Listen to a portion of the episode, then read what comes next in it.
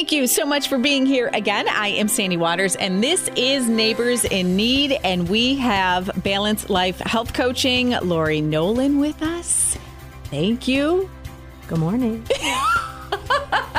I'm all like, da, da, da, good morning. The calming voice of Lori Nolan. Okay, I want to get right into it because we have so much to cover in 15 minutes. We're going to help you navigate the farmer's market. But before we get there, we have all done it, right? We have all said it. Ah, later. I will start eating better later. And then we start making excuses of why we can't do it now. Well, you know what? It's expensive to buy healthy. So let me wait for my next paycheck or next month or whatever excuses that we come up with.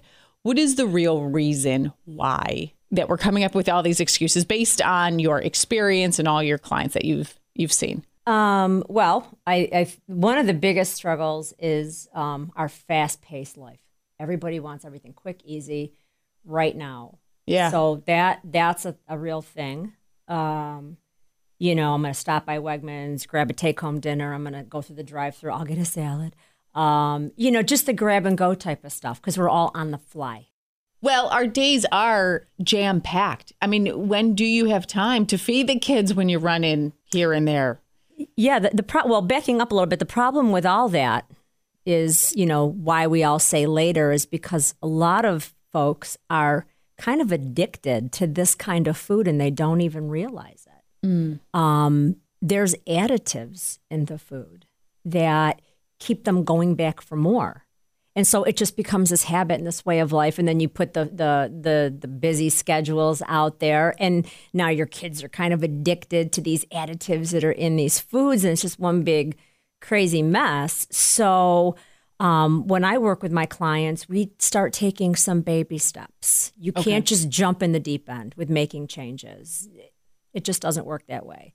And I don't put people on diets. Um, it doesn't work. I mean, if, if, if you need to lose 20 pounds for a wedding in two months, okay, that we can make that happen. But do you want to keep it off and make sustainable changes? So, you know, it's not that people really aren't motivated. It's they are. It's just why can they not do it? Yeah. Yeah. What foods should we completely stay away from and why?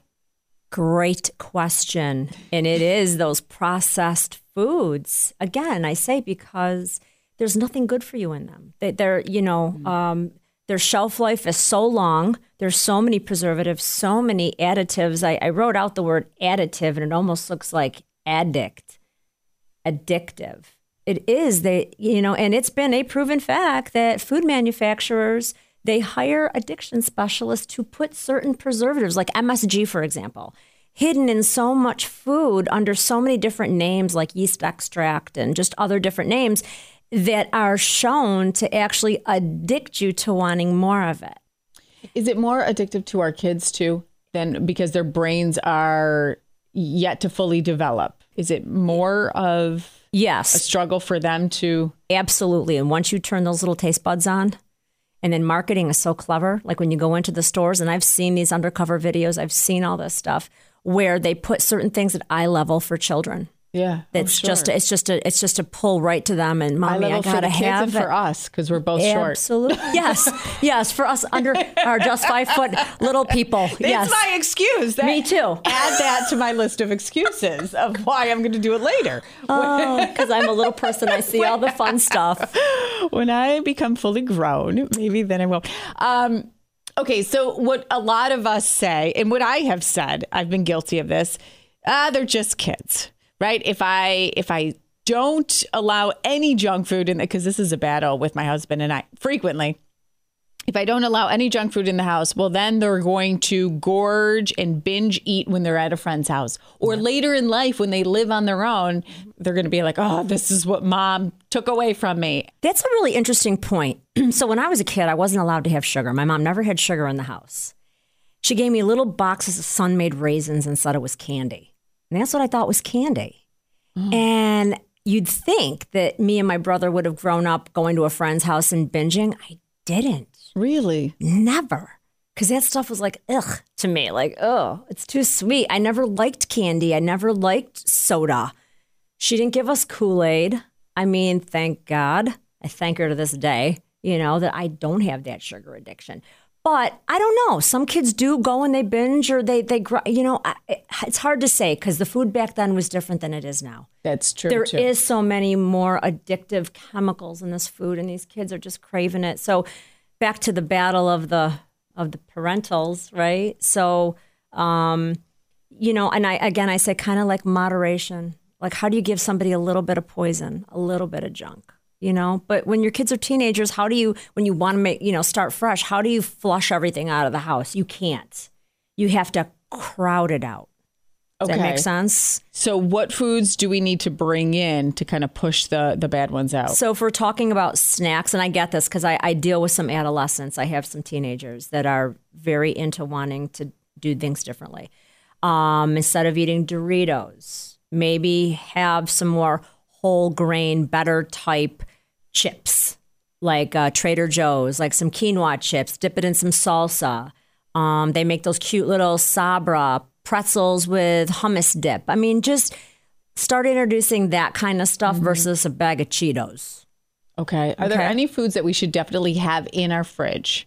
Oh, I have an entire Oh, food. I'm sure document that I give my clients. I'm like, here are staples because when people want to start eating well, they don't know where to start. And I said, if it's not in your house, you can't do it. Yeah. So it needs to be in there. So, I mean, always veggies cut up. I mean, I think I had a post on Facebook or on Instagram, I don't know, the other day, and it was literally 15 minutes it took me to soak some veggies, cut them up, and bag them to go. Snack. You know, so it's just being mindful of making some better choices. I mean, instead of having like a bag of Doritos or Cheetos sitting there, have some snacks, and your kids are going to be like, ugh, you know, but little by little, just say, just have it just this one snack. You know, just try it this once. Vegetables. Yes, air pop popcorn is fabulous. I'm a Oh. big fan of air pop. If you can tolerate eating corn, a lot of people have an allergy to corn, but if you can, air popped, um, you know, kind of stave off the butter and all the crummy stuff on there. But yeah, air pop popcorn for the kids is really great. Like I said, hummus.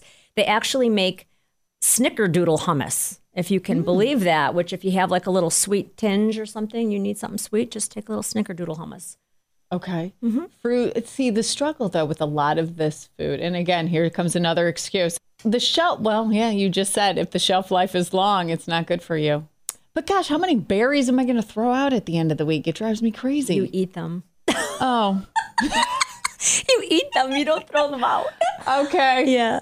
Salad. Salad's another one. Eh, you know what?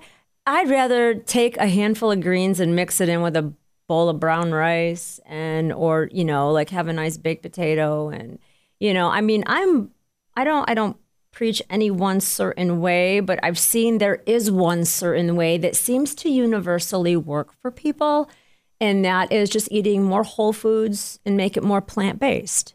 I'm not saying you have to give up, you know, um, but if it's whole food and it's plant based, it's not processed. And it's really simple. And people think their grocery bill is going to go through the roof, and it really doesn't. Because, I mean, eating stuff out of a box is expensive too. And going through the drive through is expensive too. So, Is it true that when you're eating these whole foods, these natural foods, you fill up faster? correct? And that's another handout that I give people. I give them like a, uh, a handout and it shows like five different stomachs and what, like, f- on a 500 calorie basis, what 500 calories of like dairy looks like, oils look like, meat look like, and then vegetables and whole grains. Like you could get so full on only 500 calories with more vegetables and whole grains than you could say like a, a milkshake and you're starving after. Do you know what I mean? Yeah. So it's just kind of like a waste of not that I promote counting calories or anything like that, but like you said, being full. So you're not always looking for that next snack. Yeah. Or meal. How do we tweak our mindset? Because that's really, I would assume, where it starts, right? You have to look at food differently. Because mm-hmm. right now, a lot of us, especially you and me being Italian, and I know there's a lot of people listening who are very, you know, food is their culture, and that's that's like the focus. Mm-hmm. Yeah, well, you know, it's it's a great question again, and um, here in America and even Europe, I mean, you know, that's our thing. You know, like everything is centered around food. I don't care where you go, what culture you're in. You know, it's and it's good, and that's a good thing. But when you actually look at food for what its actual purpose is, and it isn't just to have family and bring together, it's actually fuel. So when you look at food as fuel, let's just say we're hungry right now and you know there's a vending machine. Okay, that's not food. That's just a snack because I think I'm hungry. But when you sit down and you actually like look at food, like if I saw like a Danish or something, I'm like, that's just not food. You can mm-hmm. train your body to know what food really is, and it can be enjoyable with family and friends and celebration and stuff like that. Yeah. You know, Okay. Yeah, because we all we we take a bite and we're like, oh, this spoonful of Nutella is divine. you and your, your Nutella. I think you've mentioned that three times. I'm gonna you know note what? to self: buy Sandy some Nutella. Every time you come in, I will make that same. I love it. She likes Nutella. Got it. There you go.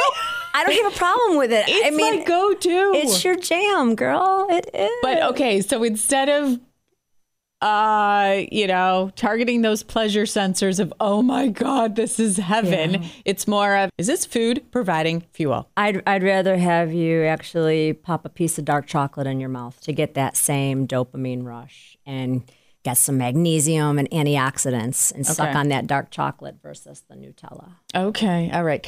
Um, so now, how do we navigate the farmers market? Which I don't know. Do they sell Nutella at the farmers market? I'm not sure. So honey. But No, okay. no. Um, navigating the farmers market, uh, you know, so there's the public market here in Rochester, and then there's various farmers markets around. I'm I like the little farmers markets because they're easier to navigate, easier to get to know the individual farmers. Um, the public market, yes, there are some individual farmers there, but they tend to be more wholesalers. They're not always farmers. So the general public doesn't know this. I didn't know this back in the day. I'm like, oh, bunch of farmers, great. No, they're just a bunch of people that buy vegetables and then go resell them again. Oh, Good point. So um, I like these small little farmers markets. Um, the Brighton Farmers Market is one of my all time favorites. There's over 50 vendors there. Um, and, you know, I say to people when you navigate it, ask them about their farm. Don't be afraid to talk to the farmers. They love to tell you about their farm. Ask them if you're buying vegetables and fruits, do they spray with pesticides? Because you, you know, um, this whole glyphosate, it's all the buzz right now. It's all the buzz. Um, everybody's starting to kind of, it's been in the news. You know, Roundup. I mean, Costco is pulling Roundup off the shelf. Other places are pulling Roundup off the shelf because it's so bad for us. But we're we're drinking it, we're eating it, and um, farmers spray their crops with it. And so we have to be super careful. So ask the farmers if they spray. A lot of them use or you know like essential oils and things like that, which are totally fine. But we want to stay away from pesticides. Um, if you're buying meat at a farmer's market, there's a lot of awesome farmers that sell um, chickens and turkeys and, and beef.